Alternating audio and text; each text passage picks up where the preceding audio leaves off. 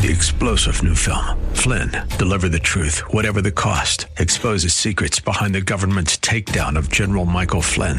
Flynn knew what the intel world had been up to. He ordered the first audit of the use of contractors. This set off alarm bells. He told the truth. He was the most dangerous person for Donald Trump to hire. They had to get rid of Flynn. Flynn, deliver the truth, whatever the cost. Available now. Watch it today. Go to salemnow.com. Salemnow.com. If your family's like mine, the holidays are a time of love, sharing, and folks getting together. This can be a fun, refreshing, rewarding time, but it can also be a season of a lot of stress. A few hours into a certain family member's visit, you're reminded why you don't spend so much time with that person anymore. The snide comments, rivalry, and the conflict can become sometimes just a little bit much. Each family is different, but I encourage you to expect conflict. But remember, love has a way of turning even our worst enemies into friends. If things get heated, keep a cool head. Even if you have the right to snap back, remember a soft answer turns away wrath. We will all have our moments, but I'm confident that you have what it takes to turn this holiday into something special.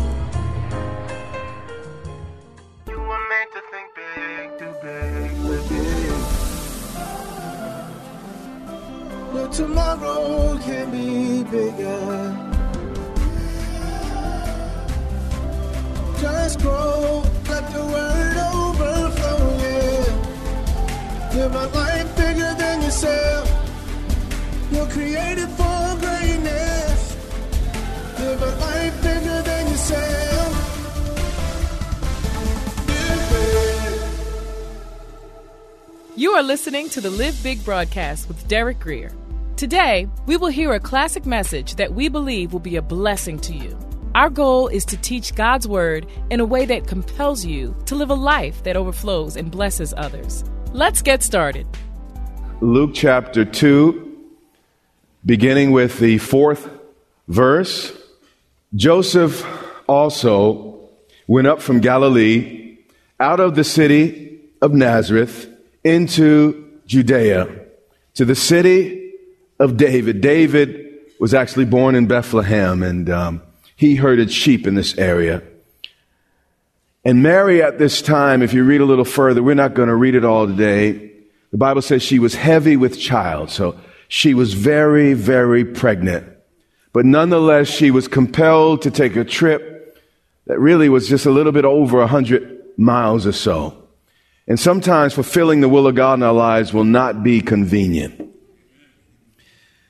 And then the Bible goes on to explain the reason for the trip because Joseph was of the house and the lineage of David. Actually, it's likely that both David and Mary were descendants of David, but through different family lines. Let's skip to verse 8. Now there were in the same country or same region of Bethlehem shepherds. This is important because the Mishnah, which is the Jewish uh, uh, traditions, records that in this area, the sacrificial sheep were pastured and housed. And it's interesting that the place Christ was born is this area near Migdal where the sacred flocks feed. Every detail of the master's life has great meaning and significance. John makes this statement in 21 and verse 25 in the book of John. He says, you know what? I've, I've confined this book to 21 chapters, but there also were many other things that Jesus did. God had to limit what was recorded in our scripture. Otherwise, the Bible would become impossible. It would be something that none of us could ever really read through or, or, or grasp. And there are also many other things that Jesus did, which if they were written one by one, if the scripture enlarged upon every detail, I would be out of my job. And he says, I suppose that even the world itself could not contain the books that would be written. No library would be big enough you could not carry your Bible into church. There wouldn't be a computer large enough to store the record of all that was accomplished in the life of our Jesus. So every word in the Bible is very intentional. God put some things in, left some things out, and the reason he did, he, he made sure that the things we absolutely needed to know were there. And then he assigned people like, like you and I to research and, and, and to get greater understanding of the things that were written. Luke chapter 2 and verse 8. Now there were in that same region of country shepherds living out in the fields, keeping watch over the flock by night. This is why we sing Silent Night and O Holy Night and, and those songs because of, of God's visitation to these shepherds. And behold, an angel of the Lord stood before them. Now it's interesting that God would select shepherds. Shepherds were not respected at all in Jewish culture and society. In fact, in a court of law, if you were a shepherd, your testimony would not be accepted. That's how low, if you will, or lowly the, the, the shepherds were, were viewed in, in scripture. But these shepherds, according to the text, actually were not ordinary shepherds. Because of the location where they pastored, the first generation understood exactly who this passage was referencing. These were shepherds. These were unusual shepherds. These were shepherds that operated under rabbinic authority. And they were charged with both identifying and nurturing sacrificial animals. Every year, uh, a sacrificial lamb was, was raised. The Paschal lamb, the Passover lamb was raised in this flock. Leviticus 22 and 19 tells us a little bit about these sacrificial animals that these men shepherded. It says, you shall offer of your own free will a male without what? Blemish. These cattle, these goats, these sheep were all without blemish. They were extraordinary animals and they were bred only to point to the coming Messiah. And then it says, whatever has a defect, you shall not offer. Meaning, a defective or a, a blemished animal was never offered on the altar. In fact, in Malachi, God reproved the people for doing so. So if Jesus is the Lamb of God, he was the first man since Adam to have no blemish, no defect. He had not one mole. He didn't have one crooked tooth. Jesus' eyes were perfectly clear, nothing missing, nothing broken, everything proportioned, perfectly matched. Jesus was extraordinary in every single way. There was nothing average about the Passover lamb, and there was nothing average about our Jesus. John 1 and 29. Because we know of the birth of John the Baptist, we know that his daddy was a priest. And priests' children were raised uh, lots of different discipline, lots of study, and they would watch their daddies as they would tend to the affairs of the temple. John the Baptist grew up in such a home. He was the son of a priest, and because of it, he specialized in, in issues as it relates to sacrificial animals. Because if, if you brought an animal to a priest that was not approved, they would reject you. So, so these priests understood and, and really paid attention to uh, which animals were accepted. Listen to John 1 and 29. The next day, John saw, and the Bible says saw there for a reason, Jesus coming to him and said, Behold, the Lamb of God.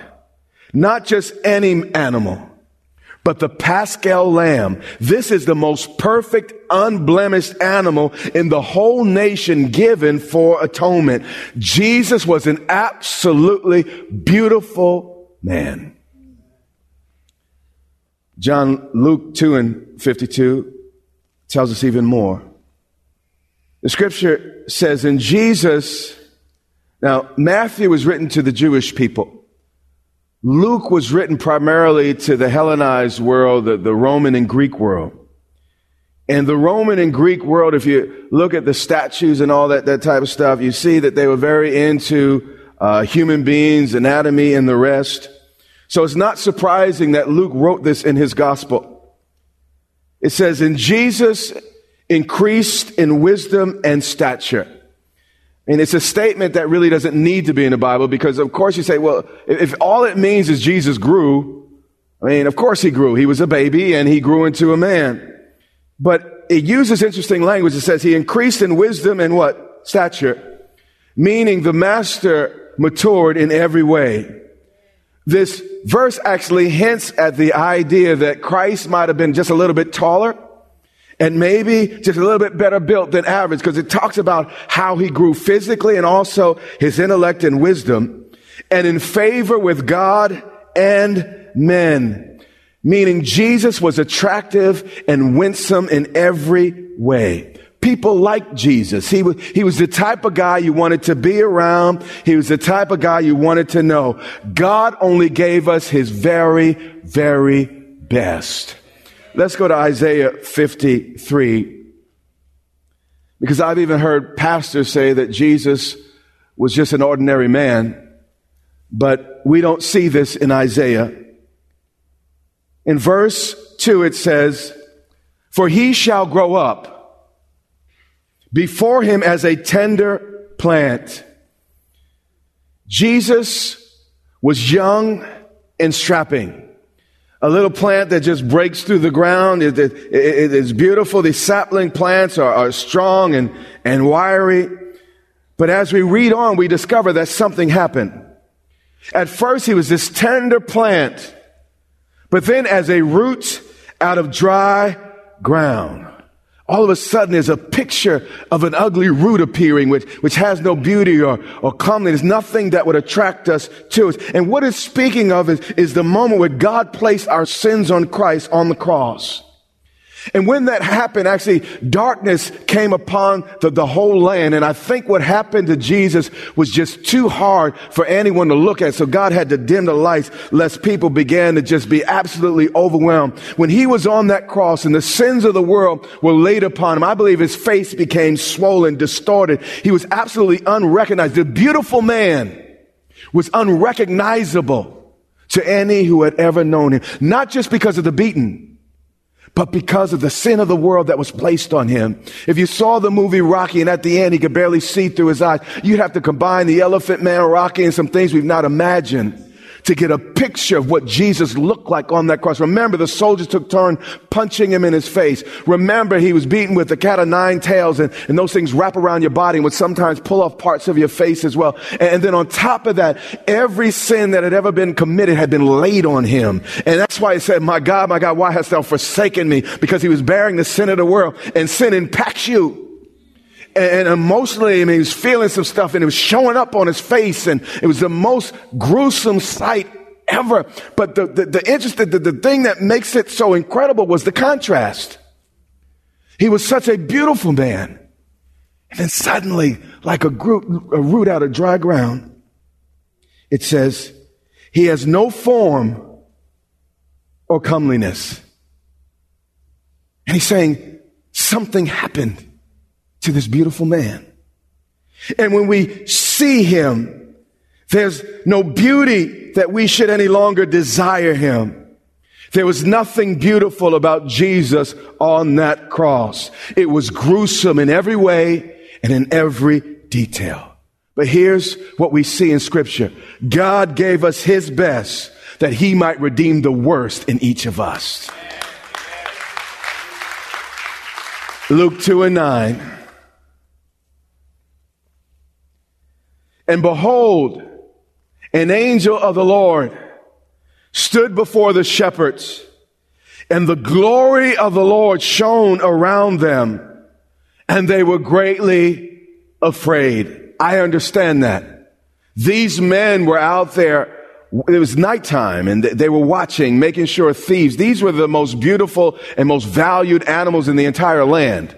And there were thieves out there that would come and try to steal uh, the flock. There were wolves out there, etc. So, so you know, of course, they they established their perimeter, and everyone's you know bent down, and they had a few maybe up watching at night, and maybe they took turns. But suddenly, out of out of nowhere, this this, this big old shiny man shows up in the midst of them, and of course, the shepherds were frightened. It made no sense. How did this happen? Where did you come from. And they didn't know whether to, to, to fight or flight. They didn't know exactly what to do in this situation. In verse 10, the angel spoke quickly. He said, do not be afraid. I'm not here to hurt you. I'm not, not trying to harm you.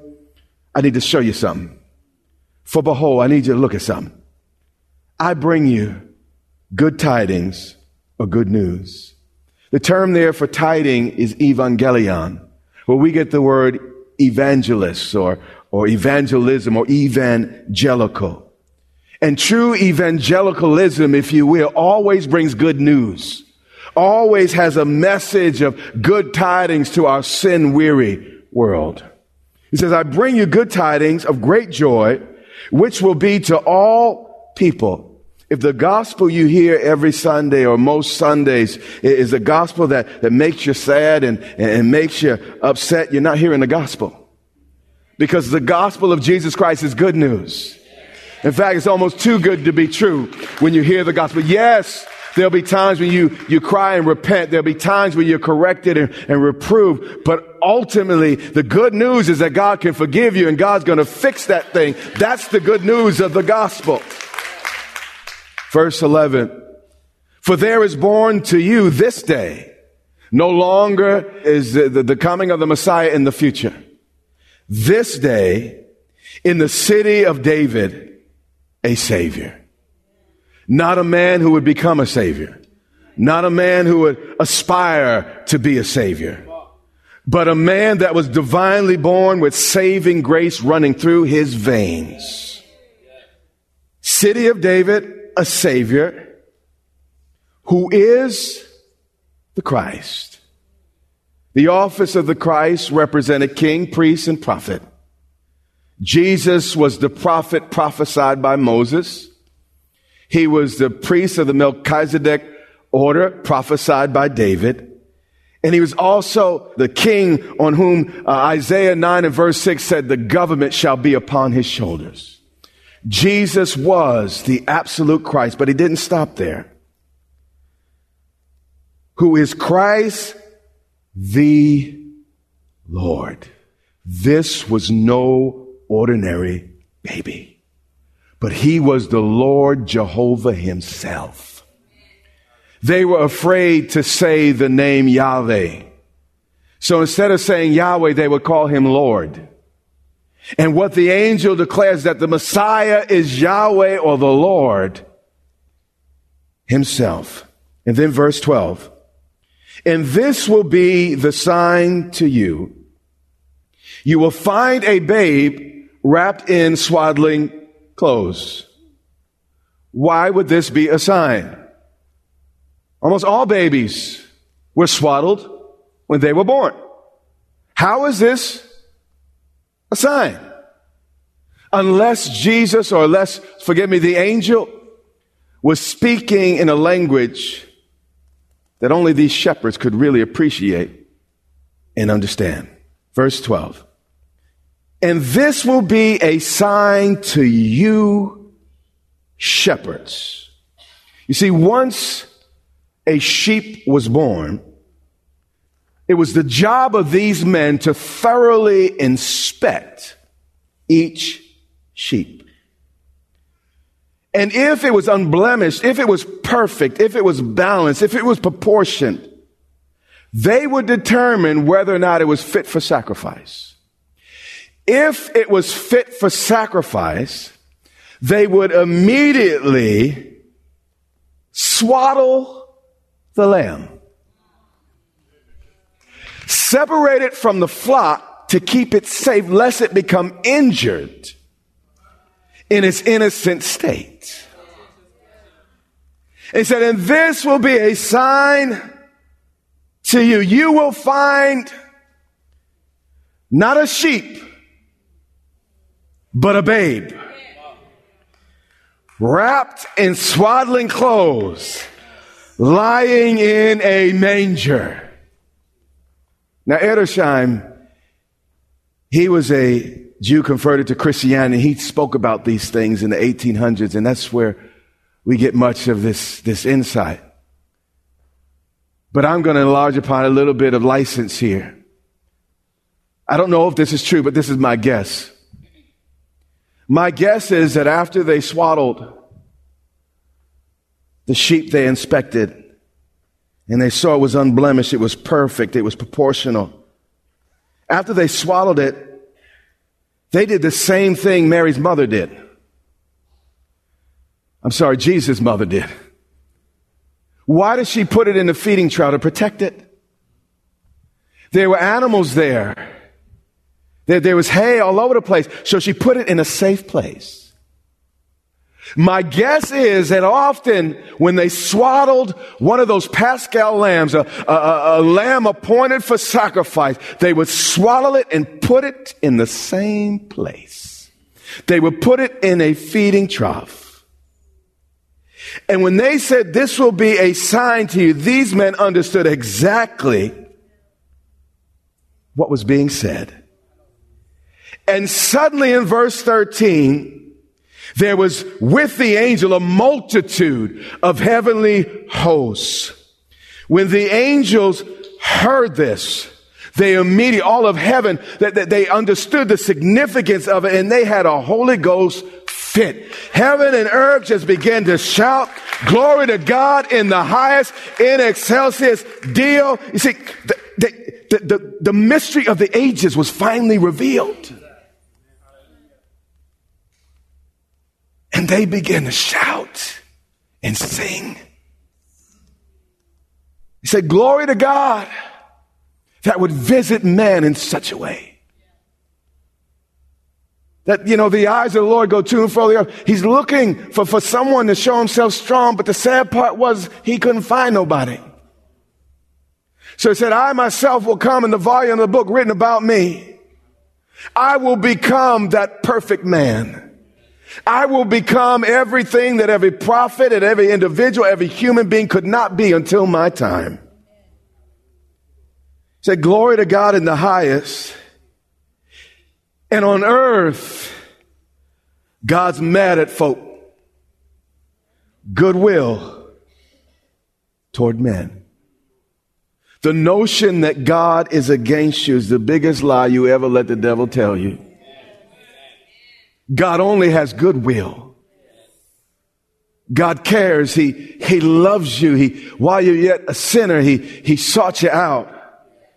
Second Peter 3 and 9. Peter has to correct his church because they were getting impatient about the return of the Lord. And he said, listen, guys, the Lord is not slack. God's not slow. He's not indifferent about his coming.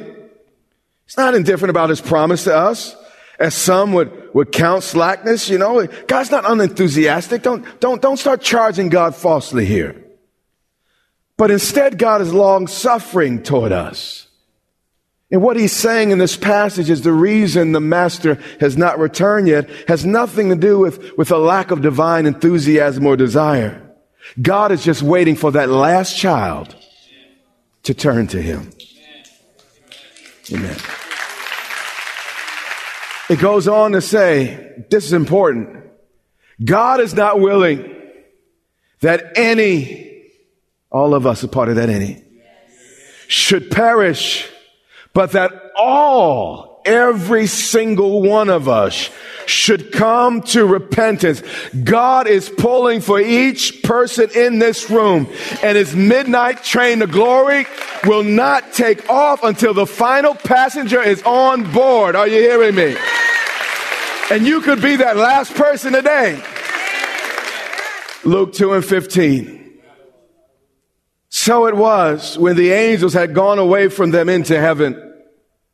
They had a party, man. And the angels, they look at each other, man, what just happened? And he said, let us now go to Bethlehem and see this thing that has come to pass, which the Lord, I, I gotta see this. The Lord has made known to us. See, when God really shows up in your life, you'll do whatever it takes to find out more.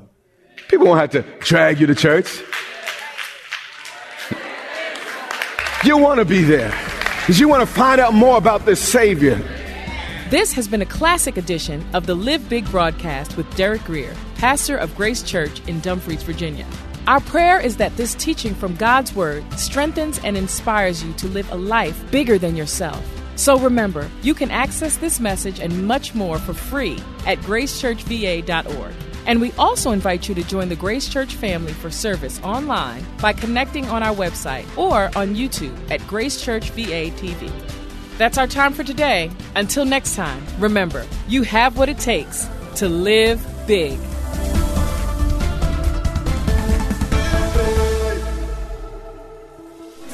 Hello, this is Bishop Derek Greer of Grace Church in Dumfries, Virginia. From the Grace Church family, we wish you a Merry Christmas and a Happy New Year. No matter where you are, find a local church and remember, Jesus is the reason for the season. Amazon has a creative way for you or your business to support our ministry. It won't cost you anything extra and it's part of your normal routine. It's Amazon Smile. The prices, selection, and shopping experience are all the same. But when you go to smile.amazon.com first instead of just amazon.com, Amazon donates a percentage to your favorite cause and it doesn't cost you anything extra. It's amazing. So go to smile.amazon.com, search for Grace Church Dumfries, select us as your charity, then shop as normal. It's free, easy, and helps Grace Church and Derek Greer Ministries continue to reach those in need. Click smile.amazon.com today and check it out. Also, military and federal employees, remember you can make a difference and donate through the CFC. Our CFC number is 35614. That's 35614. Three star general Michael J. Flynn, head of the Pentagon Intelligence Agency, knew all the government's dirty secrets. He was one of the most respected generals in the military. Flynn knew what the intel world had been up to. He understood its funding. He ordered the first audit of the use of contractors. This set off alarm bells. The explosive new documentary, Flynn, Deliver the Truth, Whatever the Cost, uncovers the facts behind this scandal. Flynn told the truth. He was the most dangerous person for Donald Trump to hire. I find out the worst enemy that I'm going to face in my life is right here in America. They took my assessment and they wanted me to change it. And I was like, I'm not changing it. They had to get rid of Flynn. With in depth interviews, archival footage, and never before seen personal records of the man behind the headlines. I just felt like I was drowning. Flynn, deliver the truth, whatever the cost. Available now. Watch it today. Go to salemnow.com. Salemnow.com.